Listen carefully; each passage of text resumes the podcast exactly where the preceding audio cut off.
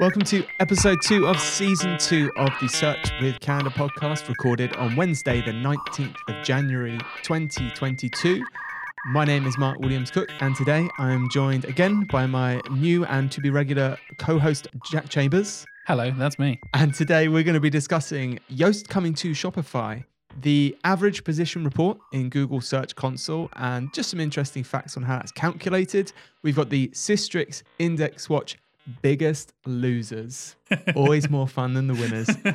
and we've got a really in depth, interesting guide. Well, hopefully, I'm going to give you a breakdown of it of how to recover direct traffic within Google Analytics. So, where your hard won organic traffic is being classed as direct.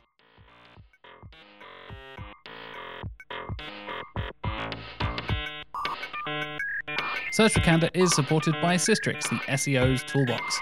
Go to sistrix.com slash SWC if you want to check out some of their excellent free tools, such as checking your visibility index, Google Update Impact, keyword research, and page speed checker. You can also register for a free trial of their paid services, which include website auditing, content optimization, and over 13 years of trends and SERPs data. That's S-I-S-T-R-I-X dot com slash SWC. The SWC stands for Search with Candour.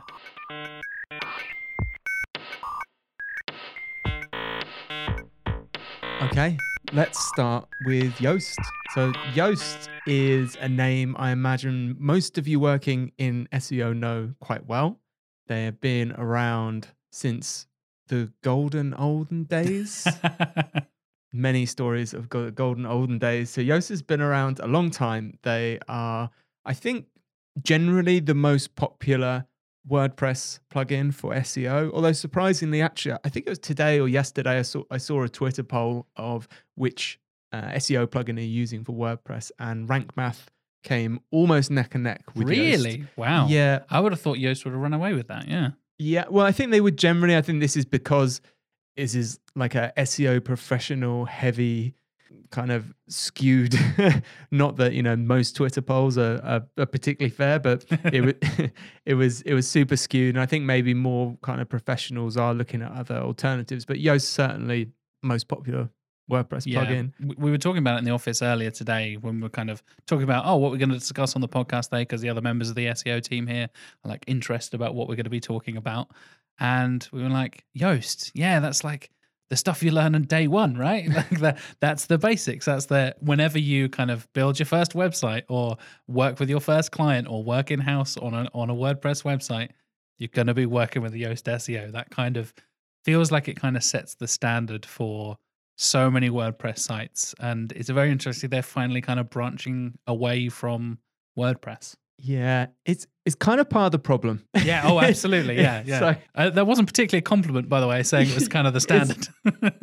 yeah, it's, it's a double edged sword. And I think you see this through whether it's software or conferences, which is when, as the SEO industry's grown and the audience changes and people reposition themselves. So, from I know from an SEO professional point of view, it's almost like a running joke about people have you know come to you with their WordPress site they say oh yeah our developers have done the SEO and essentially that means does Yoast show us the green light? We've got all the green thing? lights. Yeah, exactly. We've got readability, we've got keywords in there, and all the green lights are green. We have at least 300 words on every page. What's not to like?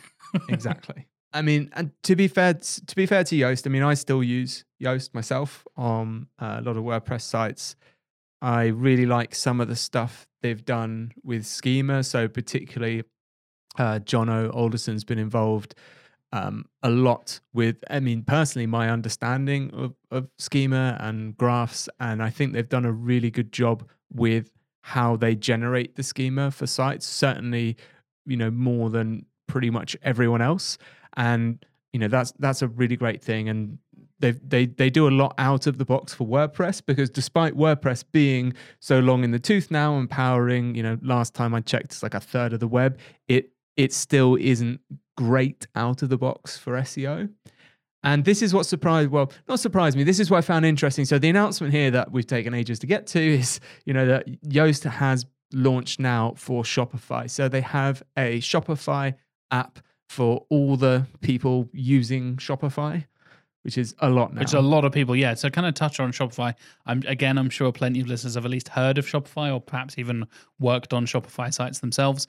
Shopify is pretty, pretty big in the e-commerce world. Talking about 20% market share of e-com sites, particularly in the US, that goes slightly higher to like 25%. Uh, more than 2.3 million live websites using Shopify as of December 2021. Uh, it is the third largest online retailer in the US after titans like Amazon and eBay. And uh, there's a great quote about they recently reached a global merchandise volume, like a cumulative total basically of all the stuff sold on there, of $400 billion. And it took them 15 years to get to 200 billion. And then in the last 18 months, they doubled that to 400 billion.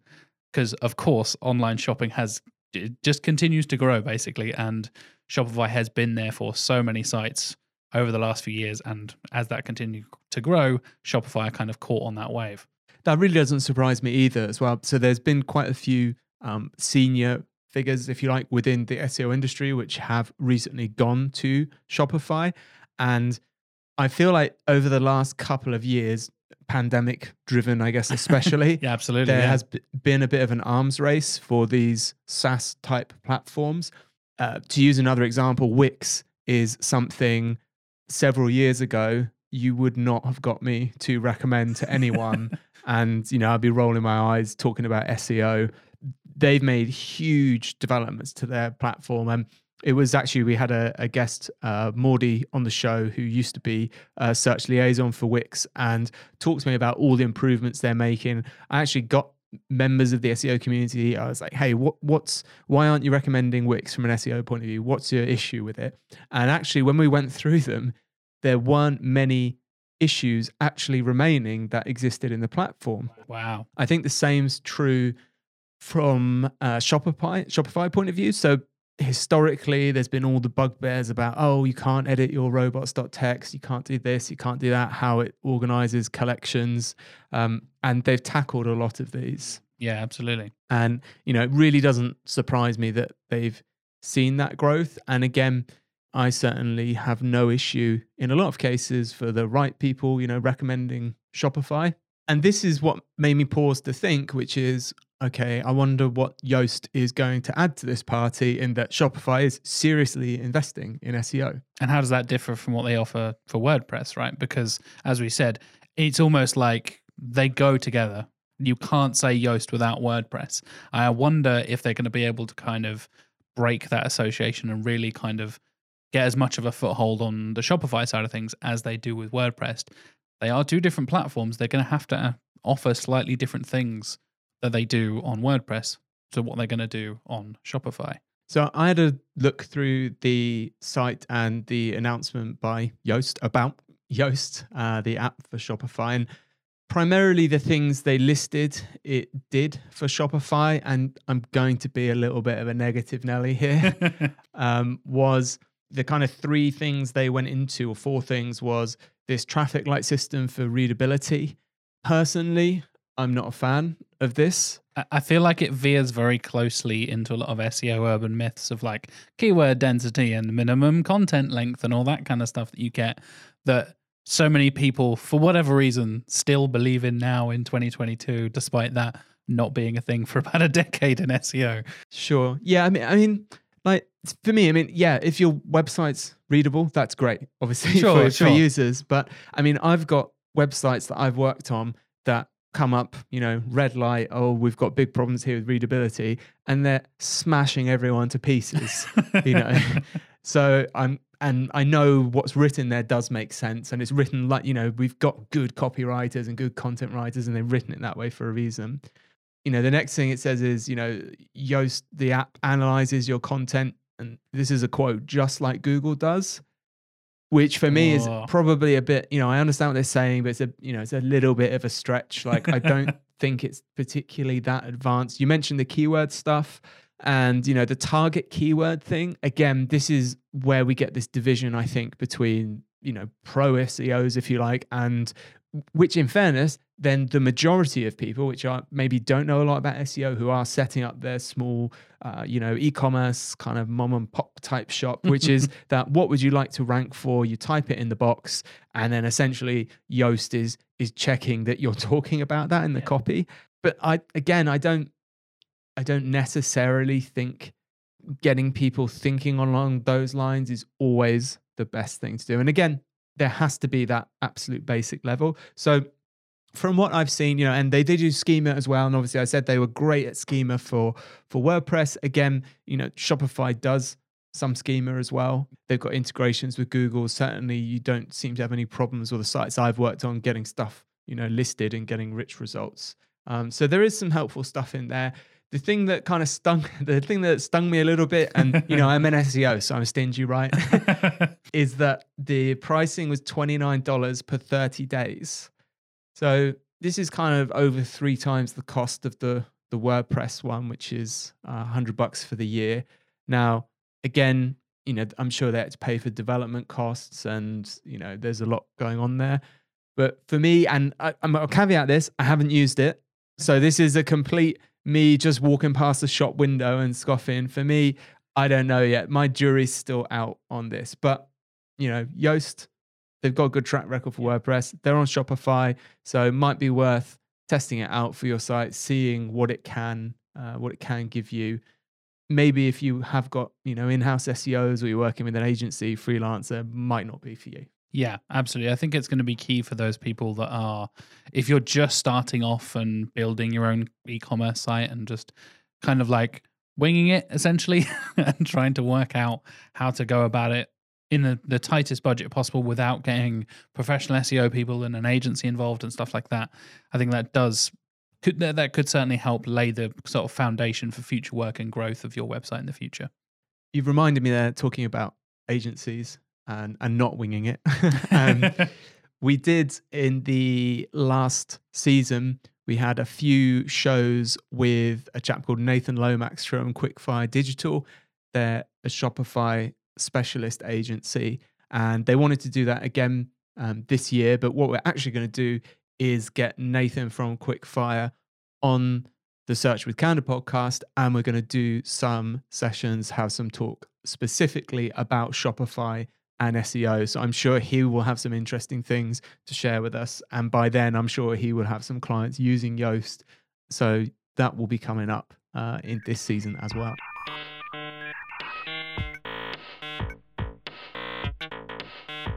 So the next thing we want to touch on, you mentioned at the top of the show, the mark as one of our topics, is reporting average position in Google Search Console. And you would think that would be a fairly obvious thing. You see average position, you assume it takes all of the positions of all of the things, all of the keywords that your pages are ranking for, and then does a mean of that and divides it by the total number and gets an average. According to the January 7th uh, Google SEO Office Hours, the English one with John Mueller, talking about how this is actually calculated, turns out it wasn't as simple as we thought it was. And it actually kind of focuses on the top position rather than the average position for all of the different keywords and all of the different pages across.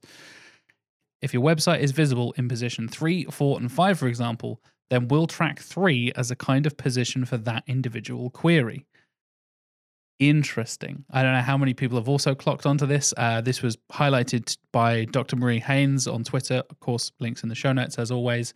But that is something I was not expecting to see. And I know, again, we talked about it here in the office. We discussed it with our team, and we're all quite confused by this and quite surprised.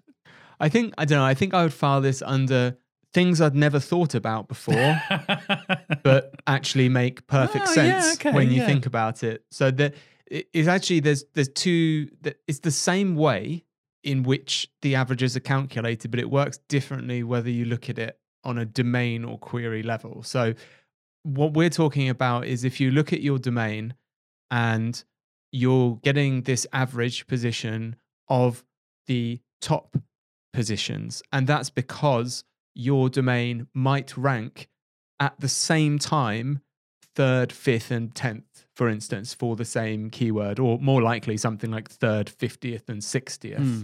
That's quite common. And from a logical point of view, if you were going to prepare an average position, it wouldn't make sense really to take those what are essentially outliers into account and massively drag down your visibility. So say you ranked third, 50th, and 60th, you know, it's not a fair average to say, oh, okay, on average you're 30th or whatever, because the, the truth is you're very visible because you're third. So actually it's kind of weighting that average towards and we've talked about this before and i'm sure a lot of people know as well talking about kind of click-through rates and visibility for the higher positions especially in the top 10 and top 5 compared to top 50 top 60 which is essentially zero for all intents and purposes. and and someone else, someone pointed out to me oh well this is actually different if it's done on a query level um, then it's just the average. But actually it's calculated exactly the same. If you just have the statement, it's the average of the highest detected position over a time series, that's correct for both cases because when you have a query, you're only getting one ranking back. So it is by definition the highest visibility anyway. It just so happens that there's kind of like an array of numbers if if you're if you're looking at the whole domain. So actually it makes perfect sense, but these are the kind of things that I love to know because there's you know that meeting you'll have twice a year where sometimes you know a, a, sharp client will just ask you a question like this. You know it's always nice just to have pre-thought about the answer rather than having to go through that logical process in front of people. You know and it's fair enough because not you know, not everybody knows everything, of course. No, nobody knows everything, rather. Not everybody knows everything. but yeah, it, it's one of the, I thought it was really interesting. It was a really good spot by Marie Haynes as well. She's got her own uh, podcast and newsletter that goes along with it. So uh, check that out as well if you haven't. Loads of great information. I'll make sure we get a link in the show notes, which are at search.withcandour.co.uk.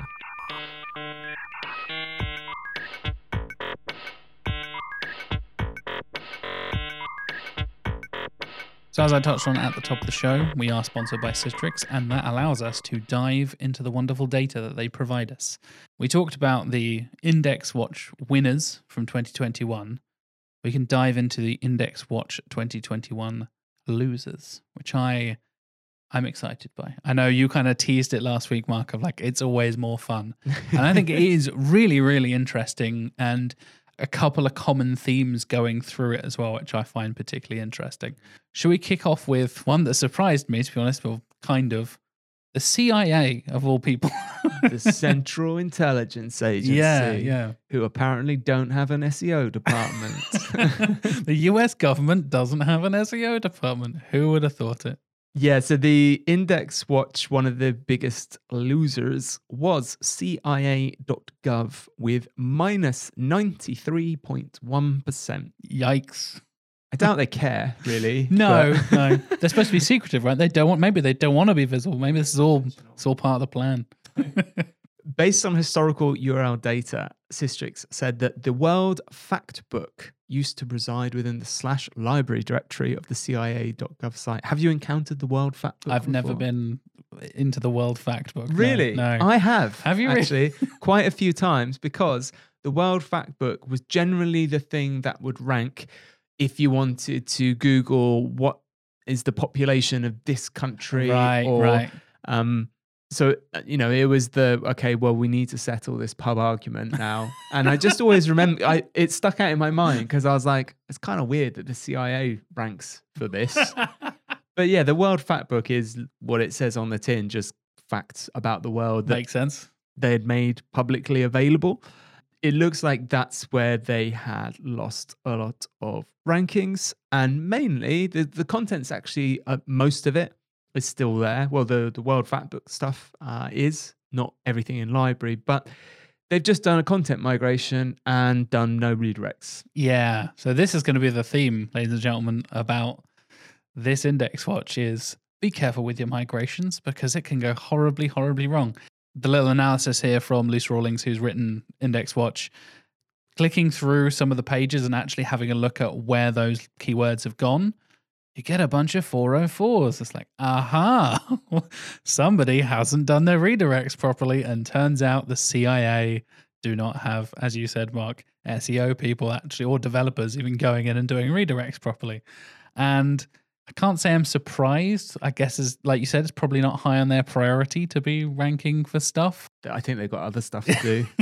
but yeah, it's really interesting. And to kind of spin off onto that, uh, there's a kind of a, a mini section here I'd like to call the death of department stores because oh boy, the Arcadia Group, for those of you who don't know, at the beginning of the year went into administration.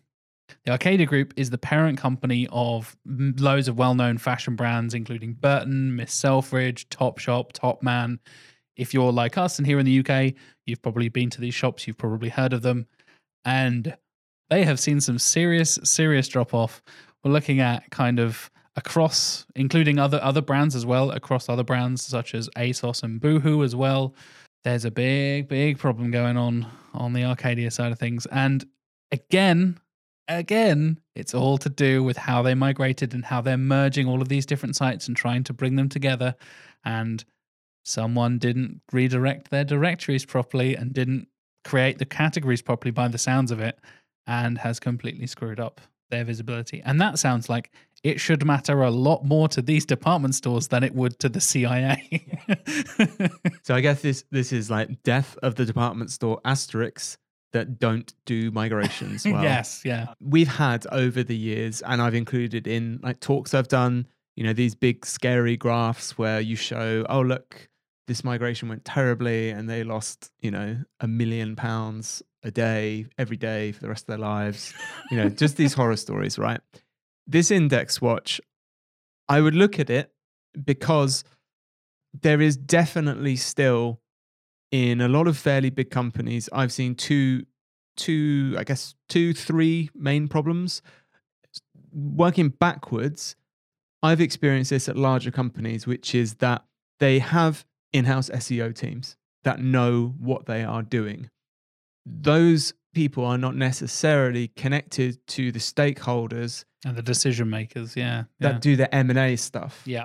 So I have essentially exactly the same situation here at this agency, not naming any names. Um, a client we went to that does a lot of M&A stuff. So they do lots of mergers, acquisitions of other companies. We do the SEO for their kind of core brands. And when we had a meeting with the rest of the, the board, we finally got everyone together, which was a rare occurrence. And we explained to them what we were doing because we've been helping them at least one part of this big business with these migrations was suddenly all these light bulbs started to go on in the room and people saying, oh, well, actually, we bought this and we've got this domain and nobody's talked about this before. And these, it suddenly clicked that all of these are assets and they're worth money. They shouldn't be left to certainly not expire, lots of places migrations, redirects hadn't been done. And I think that can sometimes be a problem with these big companies. The other is just this assumption of, uh, assumption slash arrogance of hey you know we're big google will find the new pages and I, I feel weird saying if the cia can't be trusted i guess from a from a website point of view if google can't trust cia.gov who can you trust confused emoji um you know it's it's not like Google's just gone, oh, all those pages have moved there. So I will transfer your rankings over there, sir, and just ignore that the links are going to 404s. You know, it doesn't happen. So when this index watch is published, which should be by the time you can listen to this podcast, I would have a look at that and keep those examples in your back pocket for when you're having discussions about migrations because things will go wrong if they're not done properly. Nobody has a get out of jail free card for this. And the prevention is much cheaper than cure. Yeah, absolutely. To round it off, maybe my favorite example of this migration also featured a rebrand from World of Books. And if you've ever bought a secondhand book on eBay, you've probably bought it from World of Books to put to put that into perspective. I know I certainly have. They went from worldofbooks.com and rebranded to WOB, obviously standing for World of Books. But now they are WOB.com. Okay, I mean, you're a worldwide seller of books. Maybe keep with the strong brand name, you would assume. And yeah, they also did a migration when they moved from the new from the old domain to the new domain, and that's one of the scariest graphs I've ever seen in terms of migration. Like you said, Mark, if you go and have a look, have a look in our show notes, search dotwithcandour.co.uk. There is a link to the index watch there, and there are some very scary graphs that should should warn you all just in case you've got a migration coming up soon. And I'd just like to say, I do care for you SEOs that are maybe working in these places. it seems like we're laughing at you. We're not, we the, promise. the truth is, probably they've been desperately emailing people and having meetings trying to get people to buy in and understand what's going to happen. And then obviously it all fa- falls over. And then, you know, the big SEO finger comes of who who did this. But the CEO points to the SEO and Yeah. goes, wow, did this happen? fully understand, you know, it can you can sometimes just get locked out by people you need to work with. Uh, there was one actually on Index Watch that made me a little bit sad, which was Top Cashback. Top Cashback, for those that don't know, it's essentially just an affiliate site that offers cashback. Um, they're pretty much the biggest in the UK. And over 2021, Sistrix tracked a visibility decrease by 90%. And I haven't looked into this in depth. And I've actually done SEO on cashback sites before. I thought you were to say Um, on top cash for a second. I think I actually have, you know. Oh, maybe. I need to, I was going Knowing to you, Mark, I, I was going to say it, but it was quite a while ago. I'm pretty sure it was Top Cashback. Top Cashback, if you need help, I'm still here. Um, it made me sad because, um, well, we at home I use Top Cashback because it has a function. You know, in that why would I not just get some money off for very very little effort? You know, they've lost all this organic visibility. Sistrix have said, well, it looks like the links and the structure of the site has stayed the same. And then it, kind of you know again without going into kind of a technical analysis of it i'm thinking well why might this be? Because Sistrix is saying this is in step with google algorithm updates as well. And you know is it because the way that google's algorithms are now working is they've decided that it's not offering a lot of value in terms of you know it's just basically giving you money off it's just an affiliate that, that lists stuff that gives you money off so from a hey, I want some money off point of view, that's very helpful. But Yeah. from a generalist algorithm, what is a good site, what is not a good site, I don't know if that's getting translated. It's providing literal value to users, but not necessarily value in the eyes of Google. Yeah. Yeah, it's hard to maybe algorithmically pick up on that. And, you know, they've got, it, it was mainly apparently the category pages. And they had, you know, again, another look at the site, which is their homepage is mainly kind of the sell. And then you can click through to see what kind of things you can get cash back on. And that's when you first start to get that main menu with the categories. So, again, I don't know if, I don't think it's an internal linking issue, but chucking that up to the homepage might be an interesting experiment. And the other thing I did notice, so I was checking uh, the archive.org to see if they had made any structural changes and just having a quick nose around uh, Google. And I did notice it seems quite a few affiliates, well, quite a few, not many now. It looks like it's been stamped out.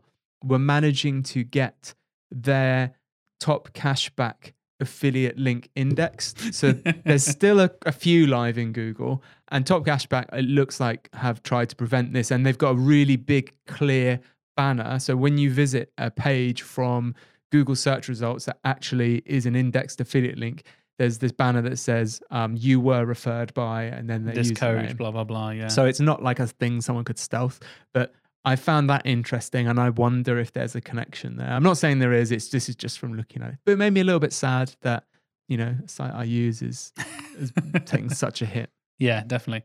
And to kind of round things off as part of the index watch, some sites have been particularly affected by some algorithm updates that have happened throughout the end of 2020 and into 2021, including the December core update and the June 2021 core update.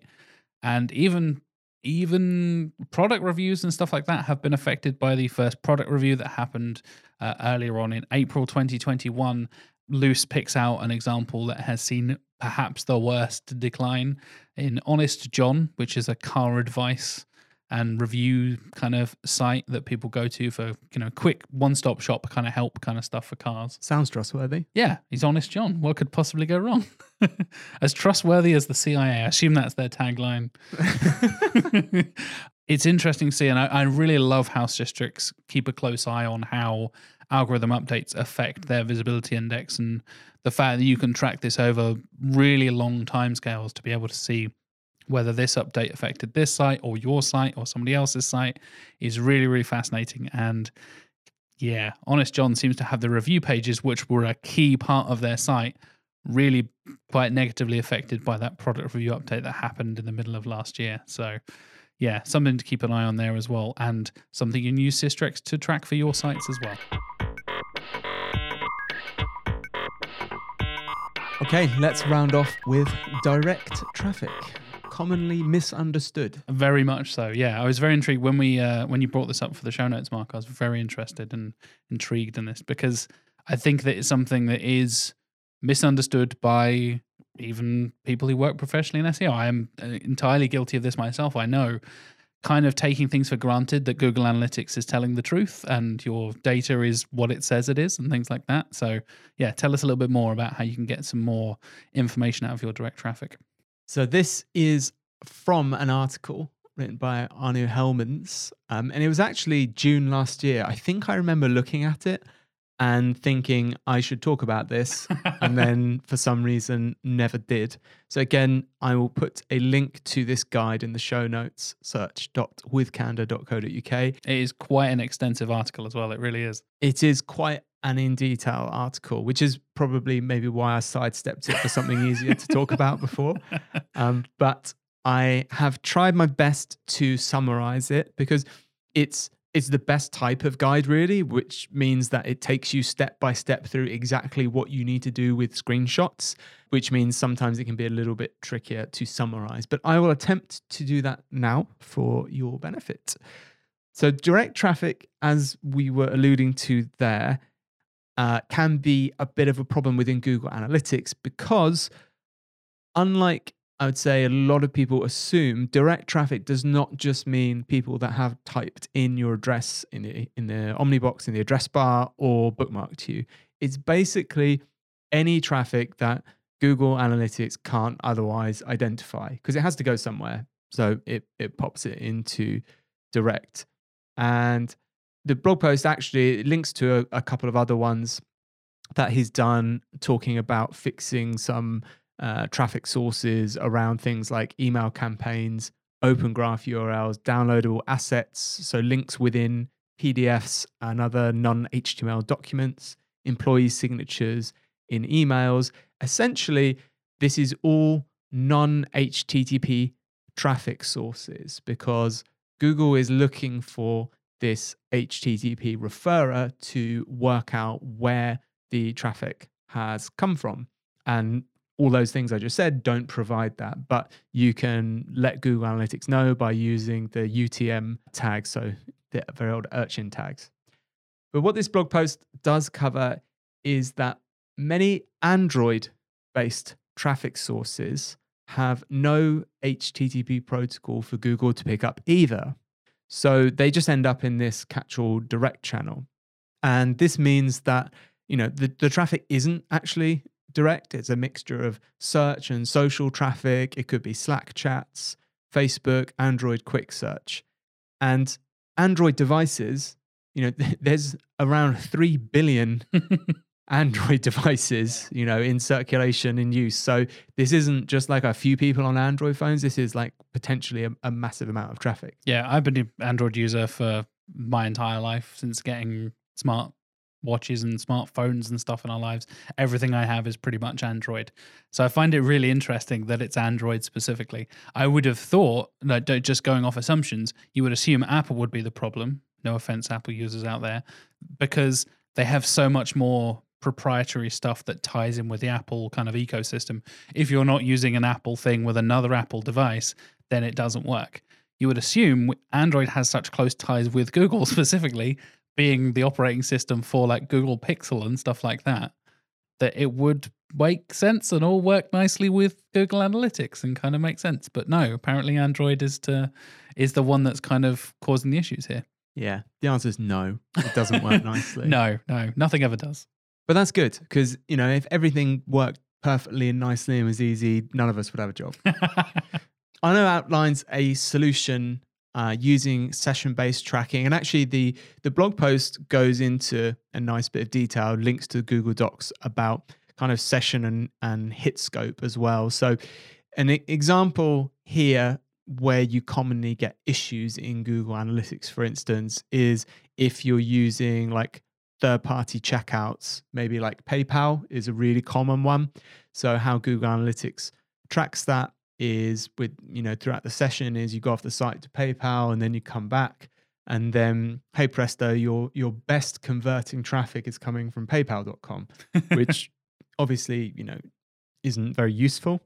Um, there's a couple of basic ways people usually fix that with things like exclusions. So you can ask them to skip that out of the data and get a step back. What we've got here is essentially a, a slightly more complicated but better solution. So, as I said, you're probably going to need to go and have a look at this guide yourself um, to to see the images and and actually follow the walkthrough. But what you're essentially doing is using Google Analytics to create a session scoped custom dimension. And you are filling that via Google Tag Manager.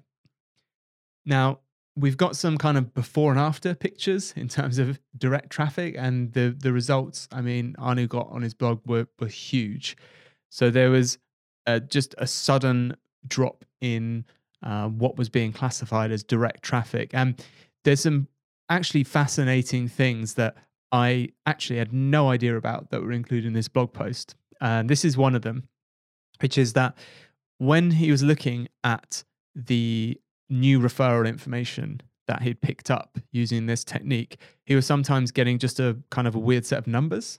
And he started Googling those and adding uh, APK on the end, which is the Android application package. So that's the like file type for Android apps. And that code corresponded to some packages, which in this case were Google News. So actually, it was. That sounds like organic results to me, Mark. Yeah, it was Google News traffic. And then we've got more steps in this guide to essentially, and I'm skimming skimming over this to try and get through it and just give the overview. So you've got this uh, kind of relabeled uh, referral data that's still label it still actually says it's direct but it, it's you've got some referral data but you can then reclassify it in google analytics using an advanced filter to change the referral codes to the real source. So you know you'll be getting direct traffic from say android quick search. You can then re uh, classify that as organic. So then it becomes part of your reports. Um, and really kindly really really kindly um, has also provided the regex in the blog post. And I've used regex for many years. And apparently, I still can't get it right first time. and I still have to Google stuff every time and get it wrong the first three or four times. So I really appreciate when people don't just say, you can use regex to do this. it's like, oh. Um, so it's a, it's a really good guide. Um, I'm going to create some new, and I would recommend maybe you know if you if you're on universal analytics still creating some new views to to do this because you do you do want to be careful that you don't filter you know or or lose traffic data. Because remember when stuff is processed in Google Analytics through filters it's not like a filter. You can always just add and remove easily. Stuff gets processed and then it's done. So anytime I'm doing anything with Google Analytics it's always a good idea to have a test view set up